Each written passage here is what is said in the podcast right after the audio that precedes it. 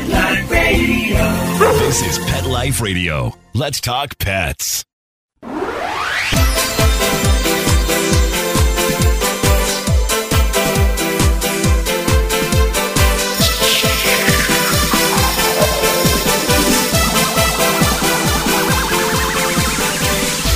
Hello, you're listening to Animal Party on Pet Life Radio.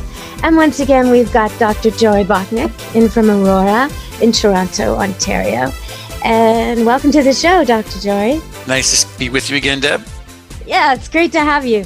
So, okay, I have a question about some commercials I've seen on TV for a new product for cats, and it's food, and it's supposed to make the cat less allergic to us humans. Do you think this is a thing that may not be so good for the cat? Can't honestly say that I've heard of that, but I can also honestly say it sounds more like marketing than science. It's Purina Pro Plan that has this commercial. I just don't know what to make of it. It talks about how they've researched for years and they've come up with this food that less dander, less allergens. Now I don't know if they're talking about saliva, which is Oh, I thought you meant making them less allergic to us. no, no, making us less allergic. So somehow it makes them excrete less of what we're allergic to. So they claim. Well, there are a couple foods that can do this, but they're doing it through usually the additions of things like essential fatty acids. And if they do that, what they'll find is it improves skin quality and coat quality.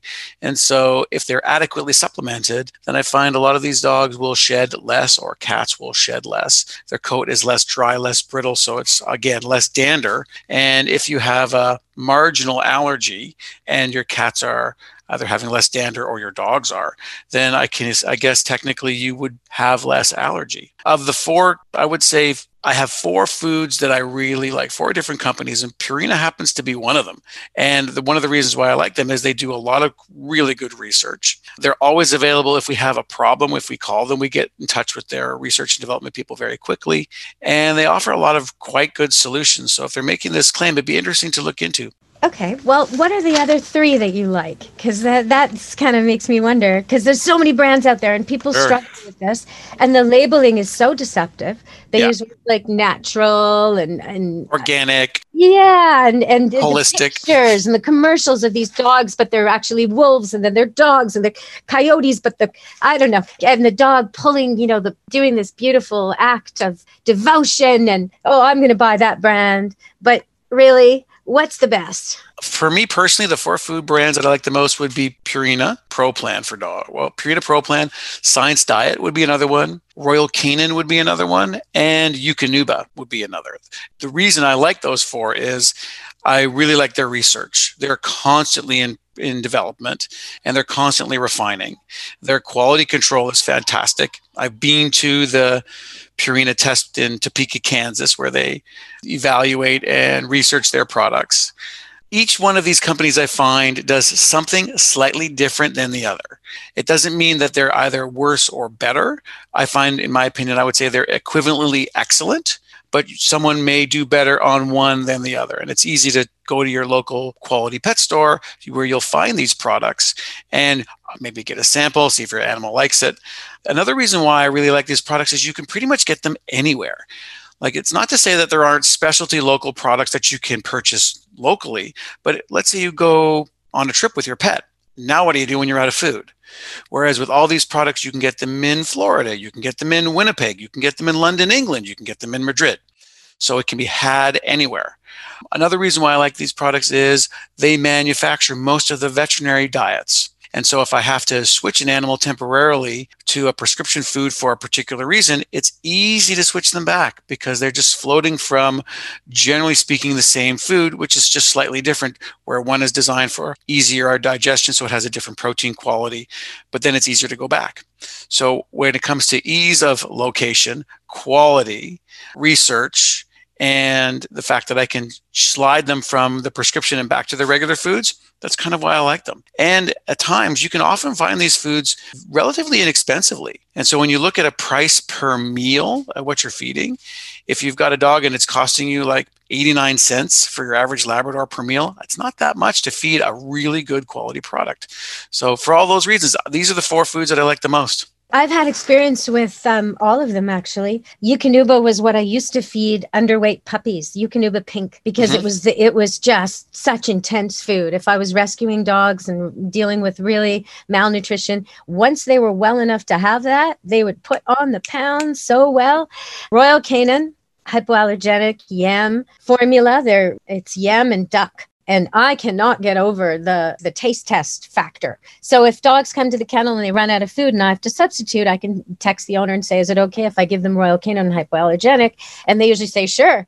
And I don't have diarrhea, and I don't have vomiting, I don't have transitional runs, all the things that I would not want being the person who has to mop the floor. Sure. And and the dogs love it. I don't have to add in wet or play games with their food. You know what I mean? Like they just go for it. They're like, that's duck. I'm eating that. And so, so that works out really well. And uh, both science diet, I mean, I remember they used to be the one in all the vets. So I've had a lot of experience with them, taking that for the dogs who really need a specific type. And then, like you say, Purina. Purina is the one that was the most outstanding, most accountable during the pet food recall. So I get what you're saying with all four of those. Okay, so we're going to go to a break. If you've been spending too much on a different brand, maybe you should rethink it. And we'll be back with Dr. Jory on Animal Party Pet Life Radio.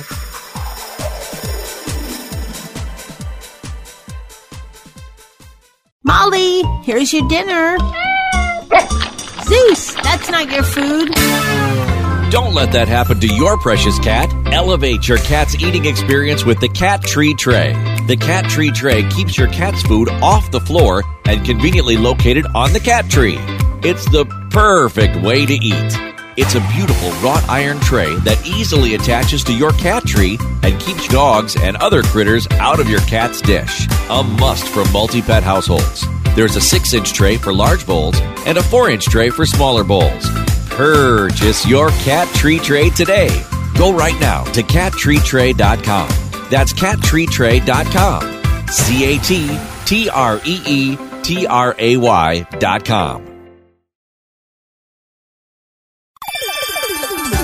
Let's talk pets on PetLifeRadio.com.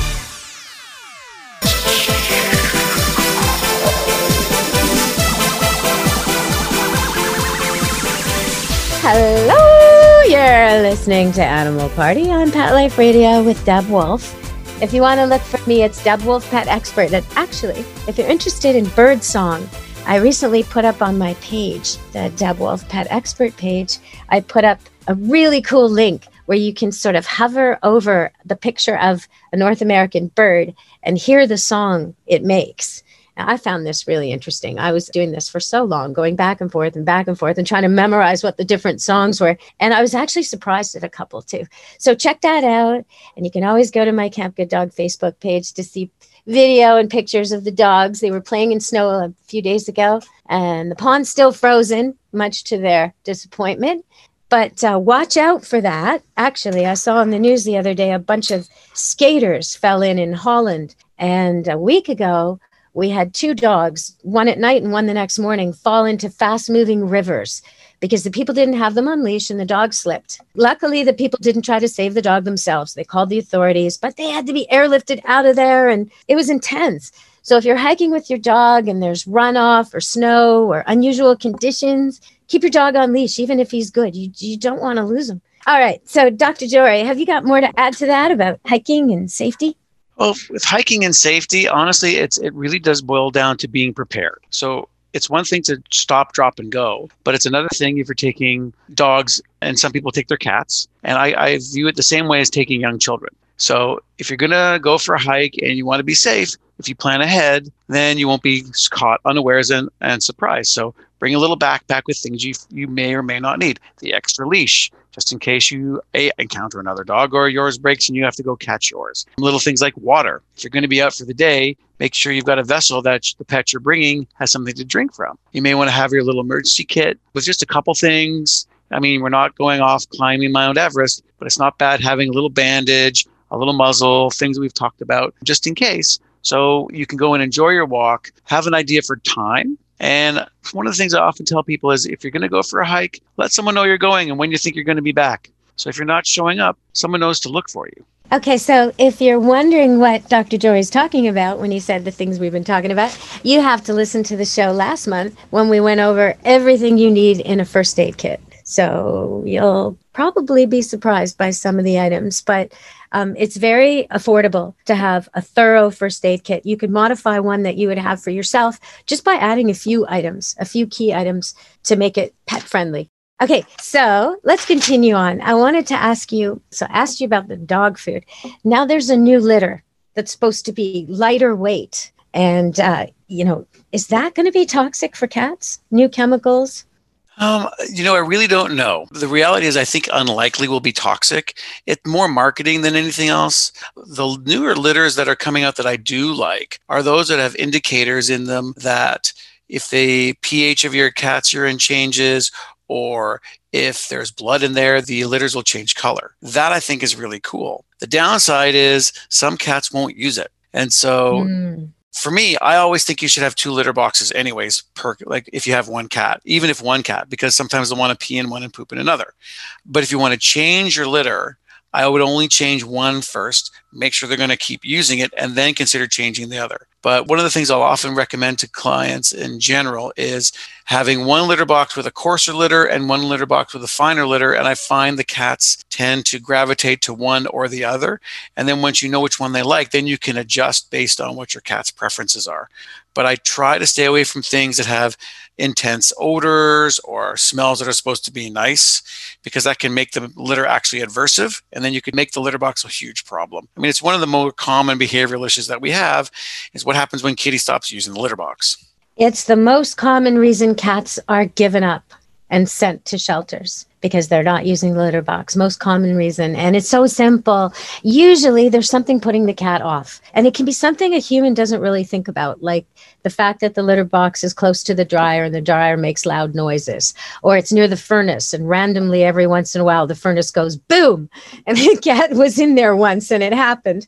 Or maybe, and this is really common, you got one box and a bunch of cats and one of them doesn't let the others come near it because he's in charge. There's always a mean know. girl in the bathroom. okay, we're going to go to break and we'll come back and talk about that mean girl in the bathroom. Stay tuned to Animal Party on Pet Life Radio with Dr. Jory Bachnick. Stay tuned. Take a bite out of your competition. Advertise your business with an ad in Pet Life Radio podcasts and radio shows. There's no other pet related media that is as large and reaches more pet parents and pet lovers than Pet Life Radio. With over 7 million monthly listeners, Pet Life Radio podcasts are available on all major podcast platforms. And our live radio stream goes out to over 250 million subscribers on iHeartRadio, TuneIn, Stitcher, and other streaming apps. For more information on how you can advertise on the number one pet podcast and radio network, visit PetLifeRadio.com slash advertise today. Let's talk pets. Let's talk pets on Pet Life Radio. Pet Life Radio. PetLifeRadio.com.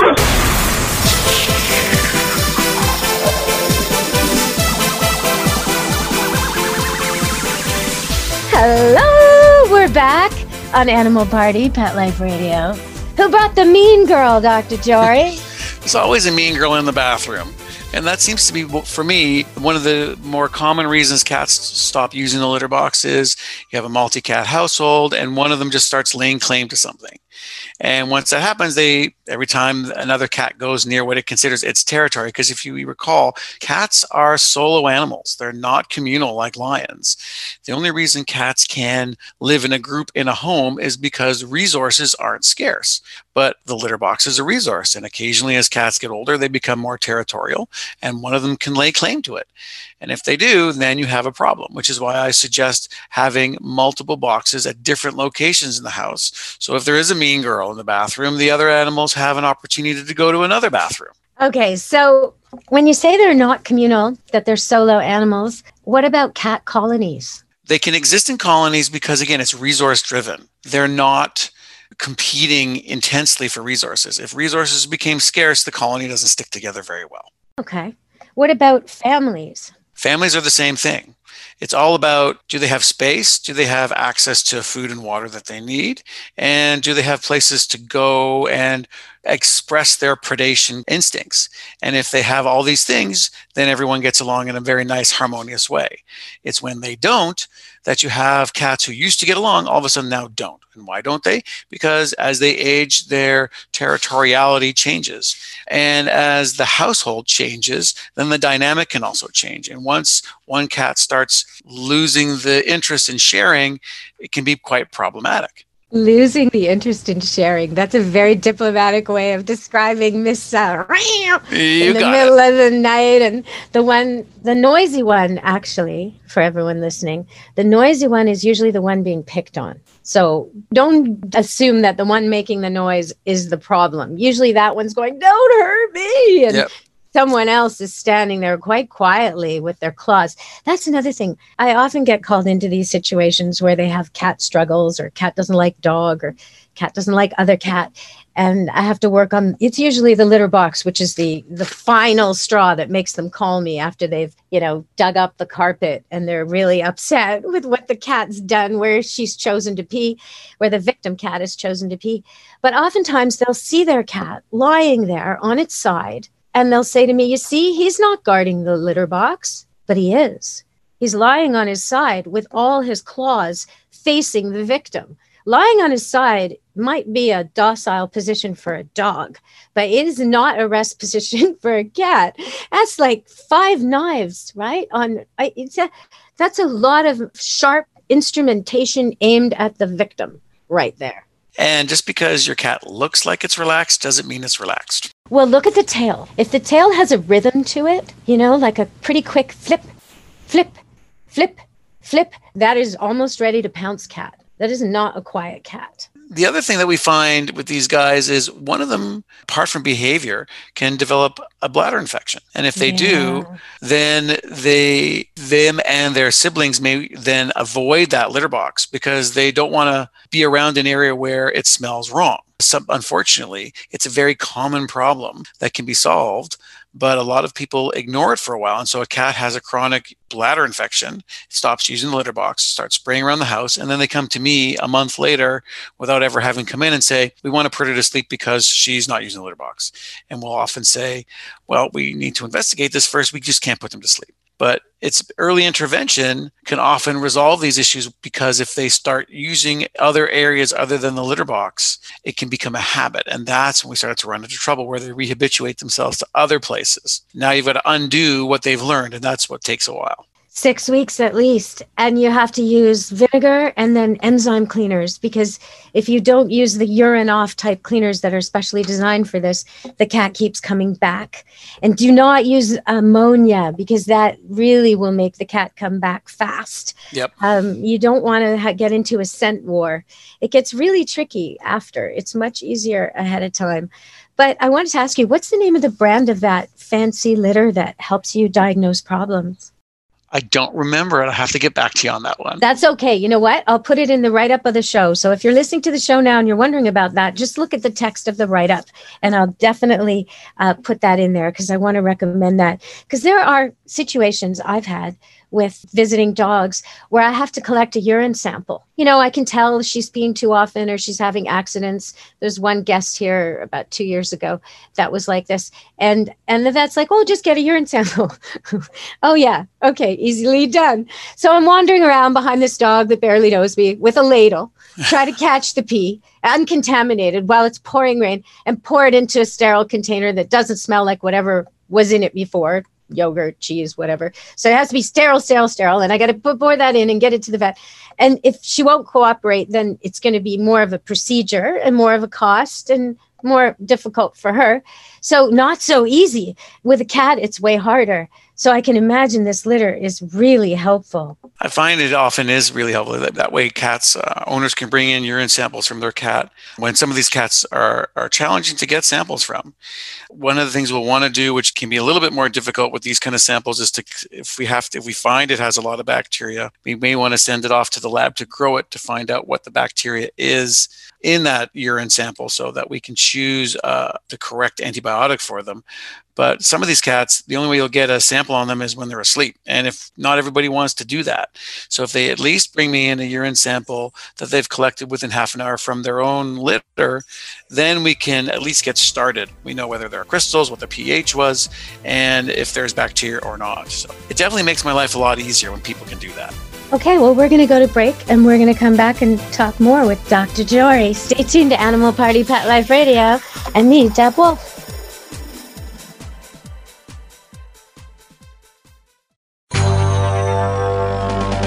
designerpetsweaters.com. Hand knitted designer sweaters for your precious pup or cool cat. Beautiful couture patterns for your pets, including custom knitted formal wear, casual wear, yachting, and even sports themed. Many designer pet sweaters include feathered tammy hats, top hats, and a lot of sparkle. Each sweater includes leg loops, front paw sleeves, and leash opening. Visit designerpetsweaters.com to order your four legged fashions today. Large or small, we fit them all. Designerpetsweaters.com.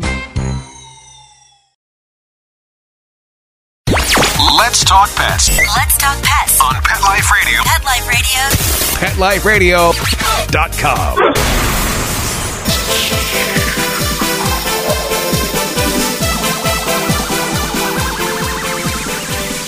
Hello, we're back on Animal Party Pet Life Radio, and we've been talking about urine and cats and infections. And if you've never had a cat, you're probably thinking, well, why would they have urinary infections? Actually, it's a really, really common problem. It's not so common in dogs. And I want to talk to Dr. Jory about some of that. So, what's the deal with this? Why is it so common in cats? Boy cats, it seems, but cats in general. And then are dogs not as prone to this? Well, actually, cats are more prone to a condition called inflammatory bladder disease, and it's a, it's more often than not a stress-related thing and less likely to be bacterial.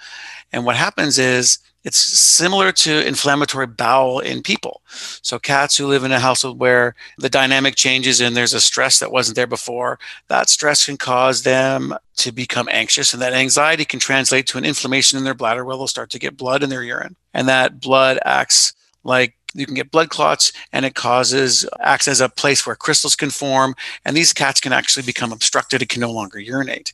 And when they come to us they're in a lot of pain and when we collect their urine we don't find any bacteria. Now 20 years ago we treated all of these cats with antibiotics. More recently though we're finding that the vast majority of these cats aren't infectious it's purely inflammatory. And it's uh, what we end up having to do now is unblocking them and creating an environment in their urine where we can get rid of those crystals sort of keeping them on fluids for a couple days with a catheter into their bladder so they keep the drainage pipe open. And you get them on medications to help kind of reduce that anxiety and stress and inflammation. And then we talk about environmental enrichment in their home providing perching areas for them to go, providing toys for them to play with, doing things around food, like instead of using one bowl to feed them, use placing food at different places around the house so they can go look for it. Basically enriching their daily experience to help get rid of that underlying anxiety and we find that these inflammatory episodes go away or are at least dramatically reduced. There's also a lot of prescription foods out there now made by the companies that we talked about earlier both uh, the ones that I tend to use the most are by Royal Canin and Purina and um, Hills. And what these foods do are they create a, a, pH of the urine that's most ideal to help prevent crystal formation. And then each company does something slightly different. Some companies add things to help reduce anxiety by adding certain amino acids. Some companies may add a bit of salt to the diet to increase their water consumption to keep them peeing more frequently. And we find by doing these things, we'll reduce the frequency of these inflammatory episodes, but none of this works very well if you don't adjust what the cat's doing at home. Yeah, I understand that because as long as they're still stressed out, I mean, if there's another cat picking on them or a new puppy that's allowed to chase them or they've just had to move. But sometimes I bet the stress was a move or construction and the stress is over. And so once you've got the urine flowing again and the cat goes back to its calm home, maybe it's okay. It can be. You know, everything from a person coming into the house to a person leaving the house. One of the things that we I know we're going to have issues with is people have been home during COVID for the last year. Right. Well, what happens when all these people go home? is I'm sure what you're seeing out by you wheel is probably going to mirror what we're seeing here. I've never, in almost 30 years of vet practice, seen the Humane Societies empty. Yes, I had one rescue dog, a Pyrenees. I was talking about him on air a couple weeks ago, and he's already gone. And usually I have five you yep. know, 10, a bunch of cats. I have one and he left so fast. And now I've got people calling for him and he's gone. But I will definitely, do you know what though? I think I keep telling people, please leave, please leave. Even if you're quarantined and you're, you know, just make sure your dog, your cat is not always on underfoot, always with you. Even if you just go to another room, if you're both going to check the mail instead of checking it separately check it together so your dog is left alone at least a little bit so when this is all over and you actually leave him alone, he's not going to panic. It's hard to do though. It's going to happen. It's the separation anxiety. Things are going to start to come up. I'm also just hoping that people who've committed to these animals don't uncommit to them once they go back to work. Well, quite a lot of people are enjoying drives. So if you're going out for a drive and you're taking your dog with you every time, sometimes leave him alone. And that way, when this is all over, he won't panic when you go out and you drive away and he's alone. So start slow, five minutes, then 10 minutes, then 15 minutes. He'll be fine. Or they can just bring them to you, let them stay with you for the weekend so they can have a weekend with you so they can play and then the parents can go away. Well, there's not a lot of travel going on. Camp Good Dog, I'm doing a lot of training and some breeding but uh, not much uh, not much pet sitting anymore because people aren't traveling and they're not working like they used to. So except for the odd uh, first responder some people like that where they are still having to to work and travel. We're pretty scaled down but that means the dogs who do come here get such a i mean it's like the vip treatment. We have a guest everybody you know? It's fantastic. What can we do for you? So it's uh it's a new normal. But i do have three pregnant dogs so it's going to get super busy super soon. They're not all due around the same time, are they? Well, you know how that works, right? Twice a year, you get the opportunity, but not the same day. They were so nice to me this year. It's two weeks, two weeks, two weeks. So, you know, I know that could easily bunch up. They could all deliver very close together. And there might be two on the same day, but it's looking like two weeks, two weeks, two weeks. So I will be posting pictures of newborn golden doodles and labradoodles very shortly if you all want to check back on Facebook, Camp Good Dog. I love it when you post your stuff like that. I don't know how you do it. I couldn't do it. I could not do what you do. Oh, I couldn't do what you do. This is all happy outcome. It would be so hard for me to deal with the end of life issues you deal with. You just have to be I don't know. I don't know how, how you deal with it. Seeing people at their worst like that would be hard for me. I like seeing the beginning you know, making the family happy and they've wanted a dog and they've been on the list and they've come and visited and now that dog comes home with them and then I get all these pictures, you know, of the kids in the Halloween costumes and ah, I love it. I love it. How this is great. What part of it would you not want to do? It's the I have 36 puppies. Oh, yeah. all pooping at the same time at different locations. Yeah, that's my math. Each puppy I figured out does approximately four poops per day, and there's about 10 puppies per litter. So yeah, yeah, it's a lot of poop. It's right? a ton of work. Forty poops per litter per day, but they're so cute. I think nature made animal babies cute, so we'd put up with their poop.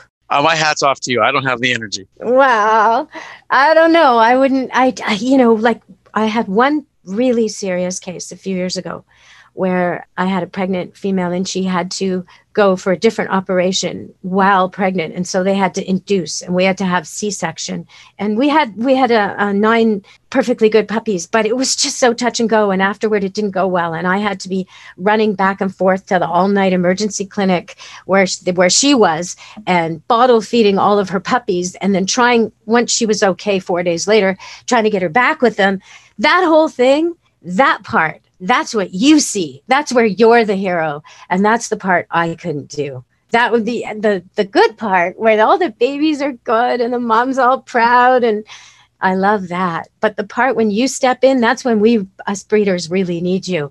And that's that's when i can see why you don't want to do it because you're seeing the worst and i'm seeing the best well, then we both serve a role. We both serve a role and we both have our areas of expertise. There's definitely certain things I defer to you on. Well, I sure wish you were closer because I've got three litters coming and I know your home cell number and I wish I could call you in the middle of the night. You can call me anytime. You, you already do, so there's no reason not to.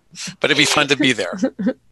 Yeah. Well, maybe someday I'll, I should film it. I should film one of these. It's so beautiful. It's like, well, I know you know, but people out there, when a when a human baby is born, it's usually just one. But this is one after another after another, and each one is different. Some are born moving and and nursing already, and some are in their sack, and you have to help get them out of the sack. I mean, it it's it's an incredible experience. And watching the mother greet each one and her face afterward when she's all done. Oh, it's just, it's incredible. So, okay, thank you so much for joining me today, Dr. Dory. Jory. Absolutely my pleasure. I hope it gets warm for you soon. Well, we're looking forward to it, but we at least have now, with the ski hills opening this weekend, I would like a couple weekends of snowboarding. So we're going to see what we can do, but uh, at least a month of fun now that we can finally start getting out. Well, we had some good news in Vancouver. The, our resident Orca pod was seen with a new calf today. So if anyone wants to look that up, it's all over the internet. The new calf in our resident Vancouver Orca pod. Good news for everyone. Okay, so from Dr. Jory and me, Deb Wolf, and Animal Party at Pet Life Radio, thank you for joining us today. Be good to your animals. Let's Talk Pets every week on demand, only on PetLifeRadio.com.